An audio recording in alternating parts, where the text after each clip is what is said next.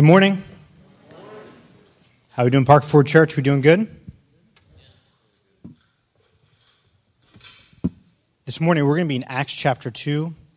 So if you have your Bibles, you can turn there. Um, just wanted to share a few things before we jump into um, Acts uh, this morning. First, um, I want to say thanks for having me today. Um, it's good to be with you.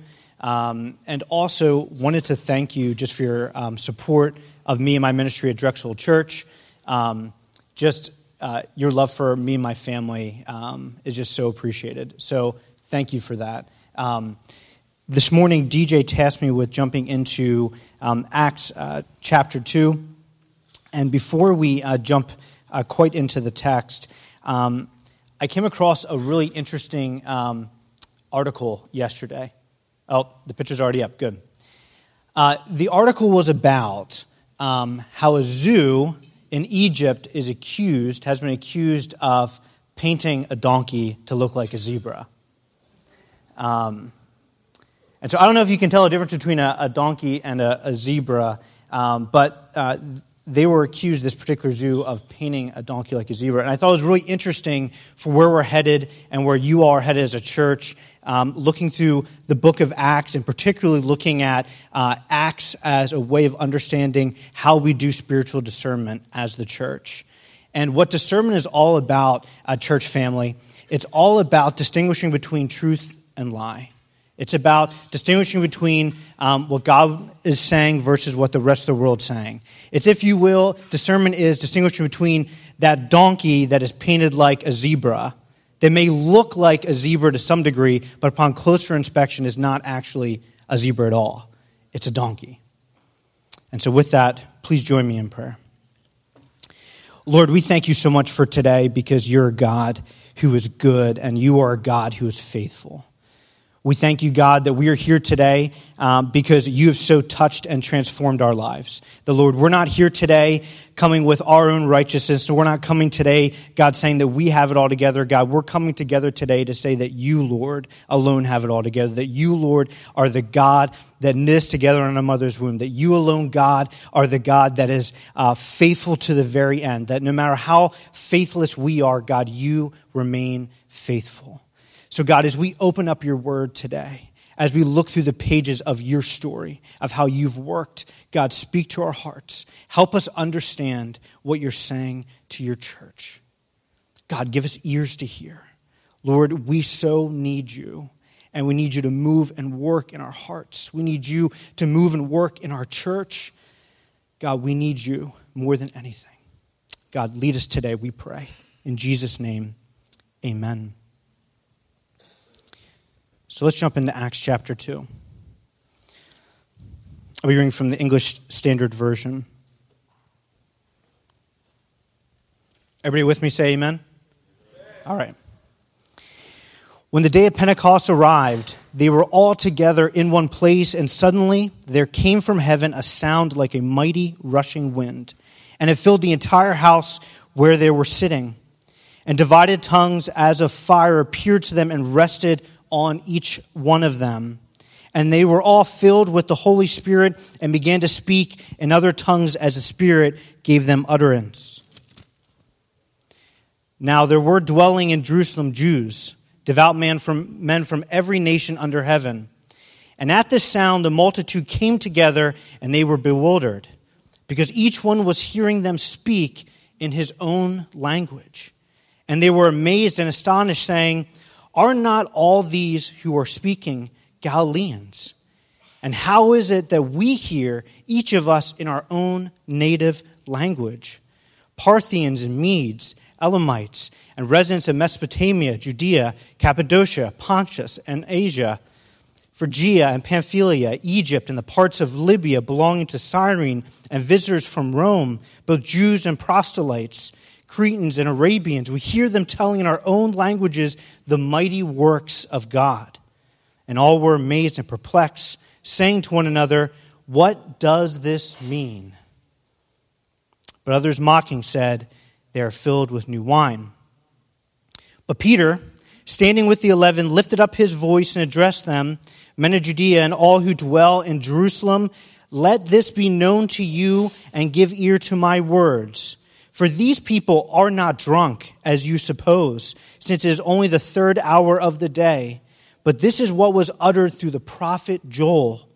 And in the last days it shall be, God declares, that I will pour out my spirit on all flesh, and your sons and your daughters shall prophesy and your young men shall see visions, and your old men shall dream dreams. Even all my male servants and female servants, in those days I will pour out my spirit, and they shall prophesy. And I will show wonders in the heavens above and signs on the earth below blood and fire and vapor of smoke. The sun shall be turned to darkness, and the moon to blood, before the day of the Lord comes, the great and magnificent day. And it shall come to pass that everyone who calls upon the name of the Lord shall be saved. Men of Israel, hear these words Jesus of Nazareth, a man attested to you by God with mighty works and wonders and signs that God did through him in your midst, as you yourselves know, this Jesus, delivered up according to the definite plan and foreknowledge of God, you crucified and killed by the hands of lawless men. God raised him up, loosing the pangs of death, because it was not possible for him to be held by it. For David says concerning him, I saw the Lord always before me, for he is at my right hand, that I may not be shaken. Therefore my heart was glad and my tongue rejoiced. My flesh also will dwell in hope, for you will not abandon my soul to Hades or let your Holy One see corruption. You have made known to me the paths of life, and you will make me full of gladness with your presence. Brothers, I may say to you with confidence about the patriarch David that he both died and was buried, and his tomb is with us to this day. Being therefore a prophet, and knowing that God had sworn with an oath to him that he would set one of his descendants on his throne he foresaw and spoke about the resurrection of the Christ, that he was not abandoned to Hades, nor did his flesh see corruption. This Jesus God raised up, and that we are all witnesses. Being therefore exalted at the right hand of God, and having received from the Father the promise of the Holy Spirit, he has poured out this that you yourselves are seeing and hearing. For David did not ascend into the heavens, but he himself says, The Lord said to my Lord, Sit at my right hand until I make your enemies your footstool. Let all the house of Israel therefore know for certain that God has made him both Lord and Christ, this Jesus whom you crucified. Now, when they heard this, they were cut to the heart and said to Peter and the rest of the apostles, Brothers, what shall we do? And Peter said to them, Repent and be baptized, every one of you, in the name of Jesus Christ for the forgiveness of your sins, and you will receive the gift of the Holy Spirit. For the promise is for you and for your children and for all who are far off, everyone whom the Lord our God calls to himself.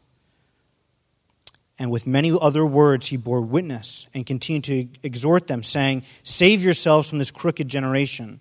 So those who received his word were baptized and there were added that day about 3,000 souls. That's a mouthful, isn't it? It's interesting in the American church, we, we oftentimes view and go through a few passages of Scripture, but it's important for us to see whole segments of Scripture as it all ties in together. So, Acts. Acts. What we're hoping to do and what um, Pastor uh, DJ had shared with me, what you are hoping to do is walk through Acts as a way of understanding spiritual discernment um, and thinking through the ways in which God has worked and has is continuing to work in His church. And so, Acts is one of those books, as you all know, that is a history of the early church. Um, it's called the Acts of the Apostles, but from my standpoint, it's rightfully called the Acts of the Holy Spirit because it's the God uh, it's the God who is at work in and through his church. If we were going to do a basic summary of Acts chapter 2, this is what happened. Everybody's gathered for Pentecost, which is one of three festivals in which everybody descended, all the men descended um, into Jerusalem. And there are people from all over the place coming together. Not only that, you have the early disciples, or earlier followers of Jesus, they're all together in one place. And they're there and they're waiting. And while they're there, they hear this rushing wind come into the room and fills the place. And the Holy Spirit comes, He comes and He fills them. He comes and causes them to speak in tongues of known languages. And so, as they're being moved by the power of God to speak in these known languages, all these other men who are gathered, who are hearing these other languages, which are their native tongues, are blown away because what they're hearing is they're hearing about the works of God in their native language. Incredible. I mean, absolutely incredible. And at the same time, you have going on, you have people that are mocking, saying they're, they're drunk, they're filled with wine.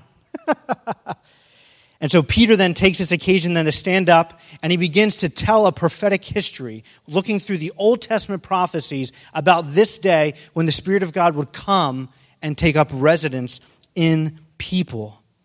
And he tells that story and he connects that to the prophetic history concerning Jesus, whom the men at that time, through the, the hands of lawless men, the Romans, crucified upon a cross.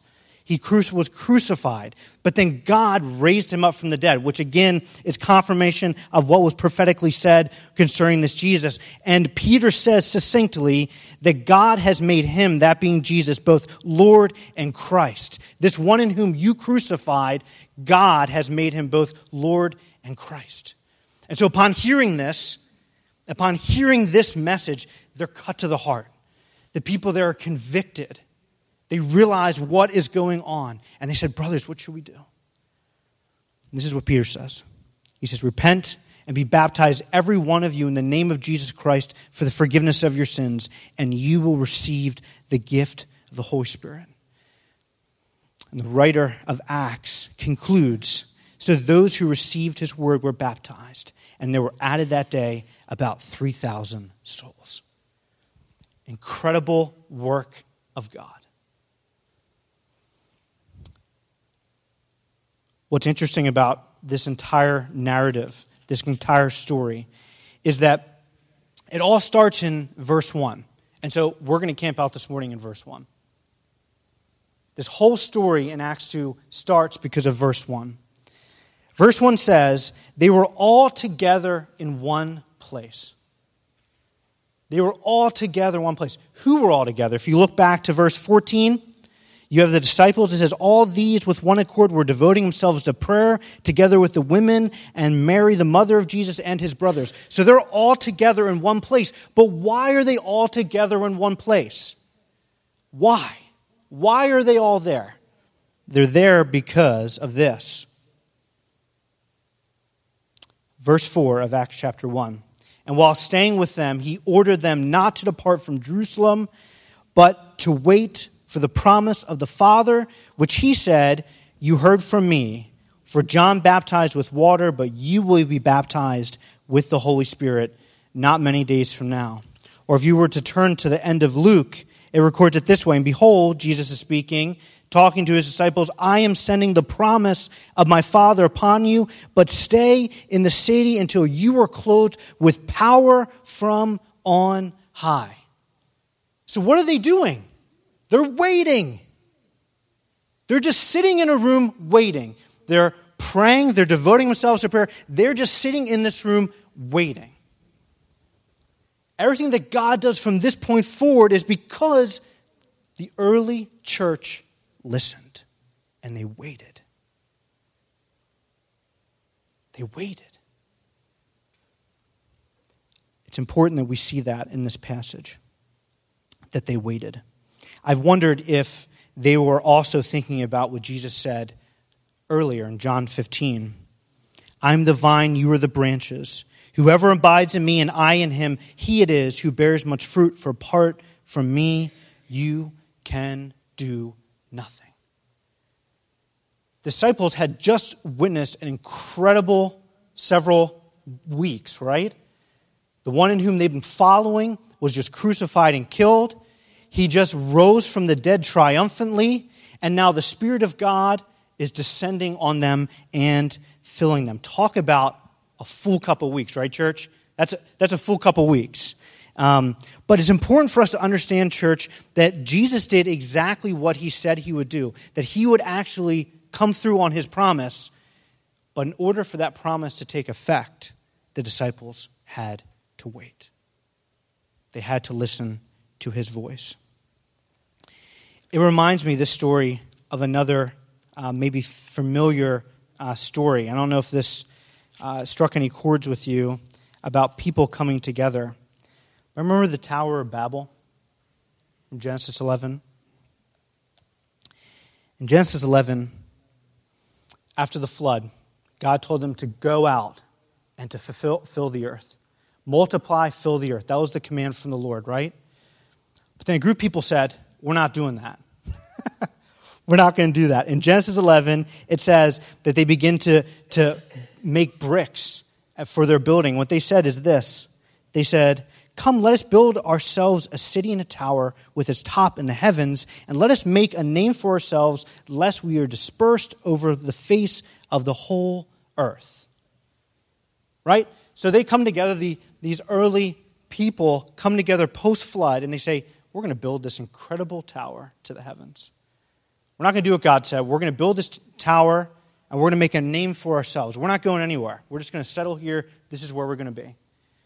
As a result of that, God comes down and he actually confuses their language. So at this time, the whole earth had one language and used the same words. So God comes down and he confuses their languages so they have to disperse. Right? This is the inverse of what happens in Acts. In Acts, you have the church listening to the voice of the Lord, waiting. And then, in the midst of having so much diversity, diversity of language, God shows up and brings everybody together, even though there's a ton of different languages being spoken. Ton of different languages being spoken. That is incredible. The Tower of Babel is a mirror of the other side of what the church is supposed to be. One of the things we must be careful about, we talk about spiritual discernment sitting with the story of Acts, is that we can have our tower if we want it. We can have that tower. or we can have Jesus' church. We can have the tower, or we can have the church. And these are the differences between the two. The difference between the tower and the church is this the tower if we were to go the way of the Tower of Babel, bears our name. It's about our glory, it's about what we're doing. If we're about Jesus' church, it's about Jesus, it's about his fame, it's about his glory, it's about what he wants. With our tower, the thing that we're most concerned about, church, is sameness. We want everybody to be just like us. In Jesus' church, he's really good at bringing people together that normally wouldn't spend any time together, right?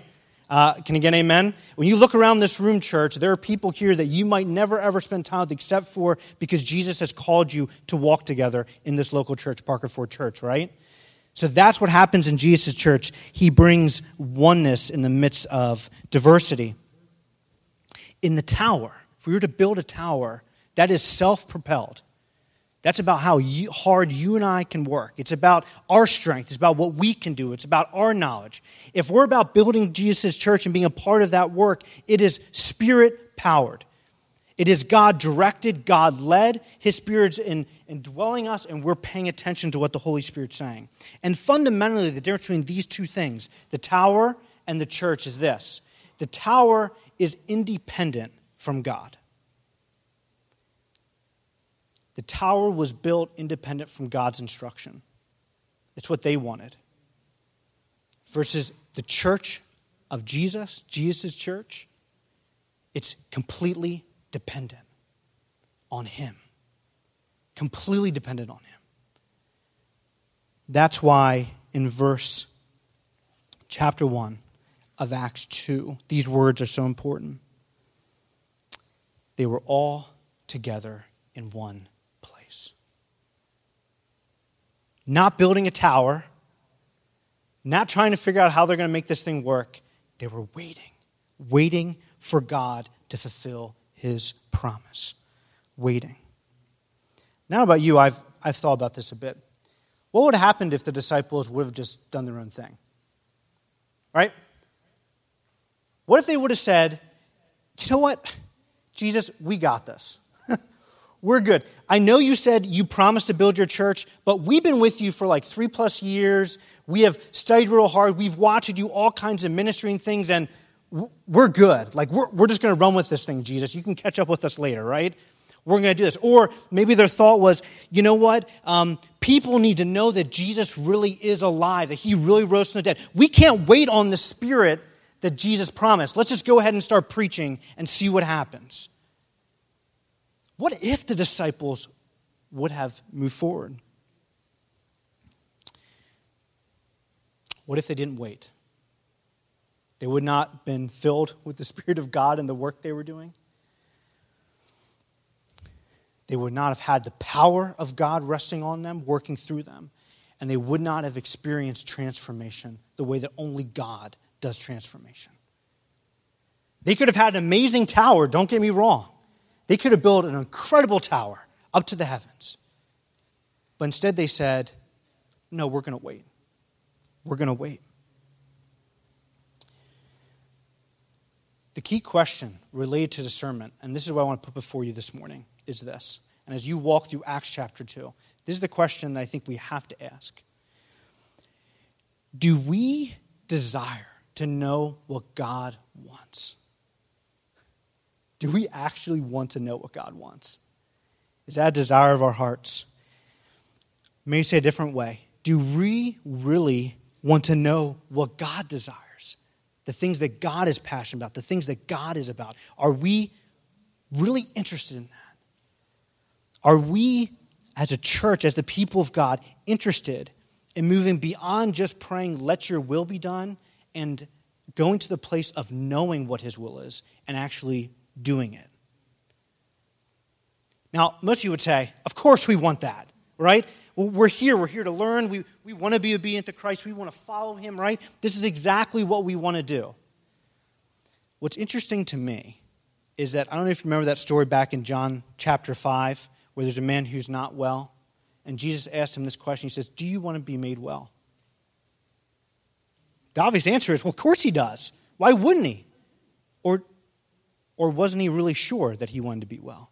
You see, for that man, if he was going to be made well, he couldn't live the life he used to live anymore. His whole world was about to be turned upside down if Jesus were to make him well. There's all kinds of fear and questions and anxiety related to that. So I think when Jesus asked him, Do you want to be made well? he's asking him to bring out faith to say, If you want this, you can have this. For us, when we think about discernment and what Jesus really wants, I think if we're all honest here, that can be a scary thing. What if what we've been doing isn't what Jesus wants? well, make it more personally. What if what I was actually doing, the way I've lived my life, the decisions I've made, isn't what Jesus is actually asking me to do? What if? Or what if God wants me to take a complete change of direction? What if the ways in which I'm most comfortable, God says, nope, and when you multiply this corporately as a church, these are the real things we feel like. We feel fear, we feel anxiety, we feel those things because while we want what he wants, we're concerned about what the answer is going to be. And what we've known, what we've felt most comfortable with, the reality is we might have built a Tower of Babel, and God might be deconstructing that thing to look very different. And that is the hard part of discernment. Do we really want that? Here's a good news, church. If you were to look through Acts chapter 2, there's two messages that are given in Acts 2. We are to repent and we are to listen. We are to repent and we are to listen. The, the people that responded to Peter, that were cut to the heart, they were convicted, they turned to Christ. They turned to the Lord and they listened to what Peter said. He was a mouthpiece for God. They turned and they listened. They heard. This is the story of the Christian life, by the way. Uh, the Christian life is not, I turn from my sins and then I trust Jesus this one day and I punch my ticket into heaven and now I don't have to repent or listen anymore. The Christian life is me actively turning away from my sin, from my ways of thinking, for all the ways that don't align with God, and me saying, I'm listening to you. I'm listening to what you're saying. That sounds really, really, really, really spiritual right now, but that is hard work, church. That is hard work. It is super hard work. It is such hard work that we see in the scriptures multiple times uh, this call to repentance. If you were going to turn to Isaiah 55. Listen to these words. Listen to what the prophet says. He says, Seek the Lord while he may be found, call upon him while he is near. Let the wicked forsake his way, and the unrighteous man his thoughts. So it's not just what we're doing, it's also how we're thinking. Let him return to the Lord that he may have compassion on him and to our God, for he will abundantly pardon. This is the good news about our God. Doesn't matter how many times we get it wrong, church, we can always come back.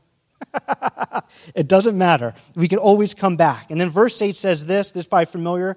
For my thoughts are not your thoughts, neither are your ways my ways, declares the Lord. This is the posture for us in prayer and when we're listening to what God wants to do. We have to confess the way you and I think is not the way the Lord thinks by nature. The, way, the ways in which you and I work and the way we think about things should work is not necessarily the way that God works.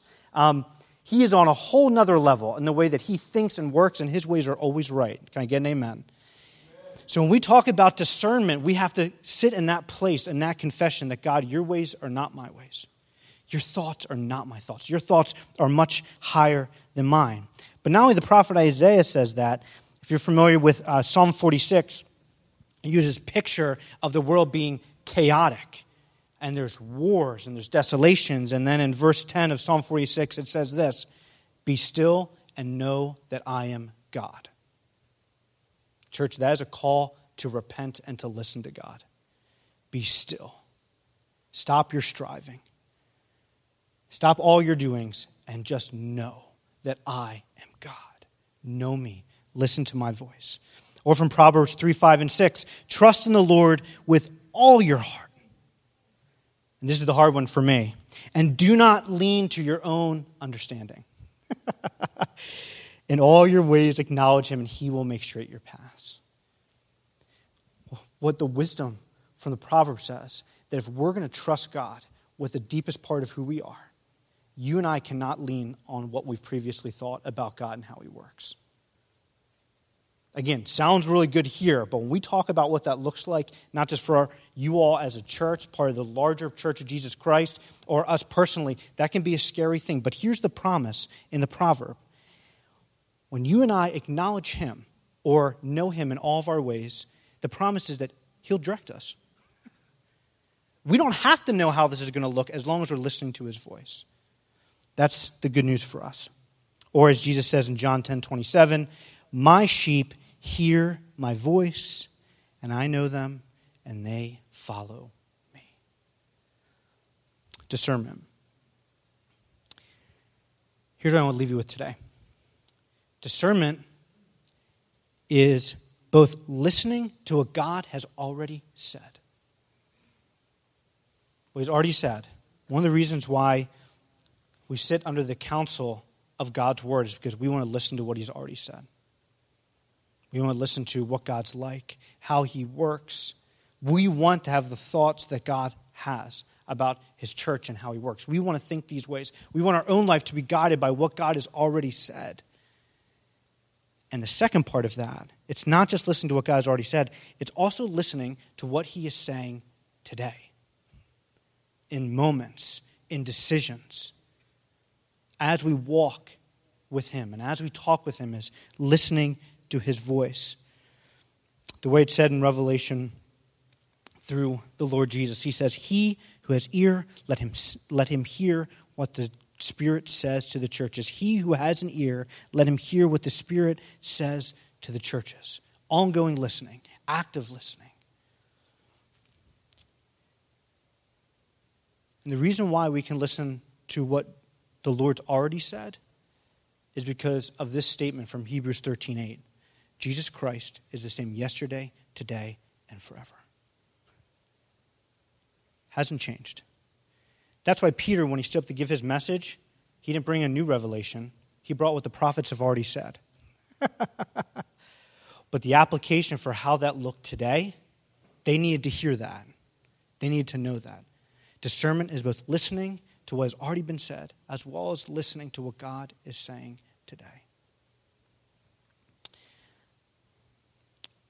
But that begins, church, with us turning from our understanding, from our ways of thinking, our own pride, our own glory, our own desires to have a tower. Because if we're going to be honest, we all want a tower.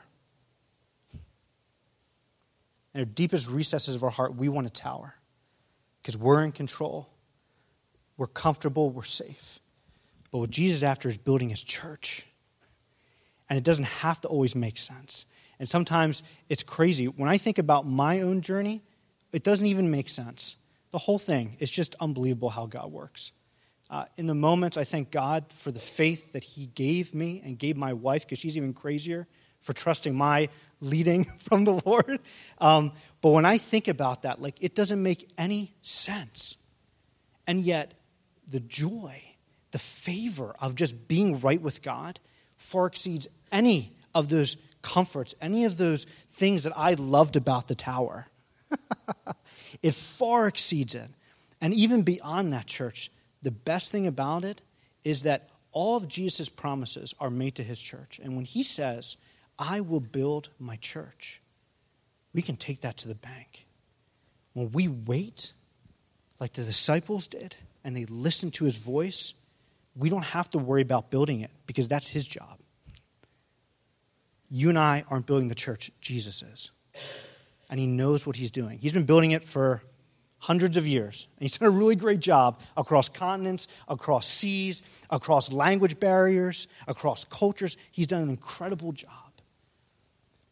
But that trust of the Lord to say, I recognize I don't know what this should look like or how it should work or even what I understand about what you do and how you work, God, it's so limited. But I'm listening to your voice now. Show me the way. Direct my steps. I trust fully in you. That is the hard work of the church.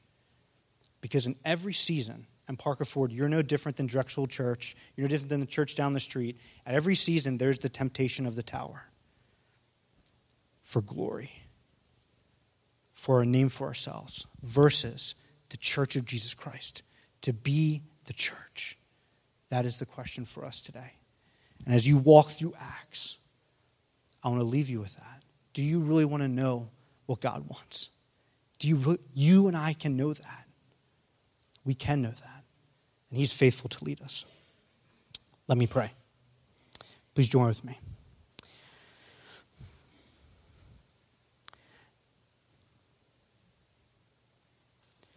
God, more than anything, we just need to know your voice. And so, God, when we open your scriptures, we begin to hear your voice and to understand your voice. We begin to recognize your voice. But God, in this moment, today, not just as individuals, God, but also as a church, as Parker Ford Church, as the church of Jesus Christ, we need to hear your voice today. We need to know how you're leading us and where we should go, where we should invest our time, where we should invest our resources. If we should go this way or that way, God, we need you to lead us in that. We confess, Lord, our faith is weak at times. We confess that we want to share uh, your glory. We confess, God, that our thoughts are different than yours. The ways in which we want to see things work aren't always the ways, God, that you work. But we just confess that at the end of the day, what we need is you. We need your leadership. We need your guidance. And God, we are waiting for you. We're waiting for you to stir in our hearts we're waiting for you to direct us. We're waiting for you to fill us again with your spirit. We're waiting for you to infuse us with faith for what you've asked us to do. But God, give us ears to hear what you're saying to us, and then give us the faith to walk it out. Lord, I thank you so much for Parker Ford Church. Lord, I pray that this body would continue to have discernment the utmost discernment into all that you have for them. That God, in this body, there be nothing but oneness across this body. Even though there's different generations and different races, even though, God, there's different walks of life in this room, even though, God, there are different places of service and different years of walking with you, God, that in this place that there would continue to be for Parker Parkerford Church oneness together. And that together that they would hear your voice. That in every season, rather than looking to what has been or what feels safe, God, that they would continue to hear your voice. And that, God, that you would grant them the faith to totally step out there and go with whatever you're doing, Lord. It may not look any different than what is presently here right now, but God, it might look totally different. And Lord, I pray that you would strengthen them in that. That, God, that they would see your faithfulness, they would see your hand. That in the same way, God, that you filled the believers with your spirit, God, that you would fill again this body with your spirit, with your presence. Fill them up again. God, whether it's in tongues or in other languages, God, or whether it's in other spiritual gifts, or whether it's just being full of faith, God, that you would fill this body with your spirit. And God, I thank you that this church knows you and loves you. What a gift that is. What a gift that is that all the generations represented here, people that have faithfully followed you. God, let Parker Ford Church continue to be a people who follow you, Jesus. And God, as they go with you, let them find your mind surpassing peace. Let them find your unshakable joy. Because, God, when we walk with you and when we talk with you, that's, that's the sweetest thing we can experience in this life. It's the sweetest thing to know you and to walk with you and to know we are where we should be. So bless this body and strengthen them. And God, help us all continue to have ears to hear what you're saying to your church. It's in Jesus' name we pray. Amen.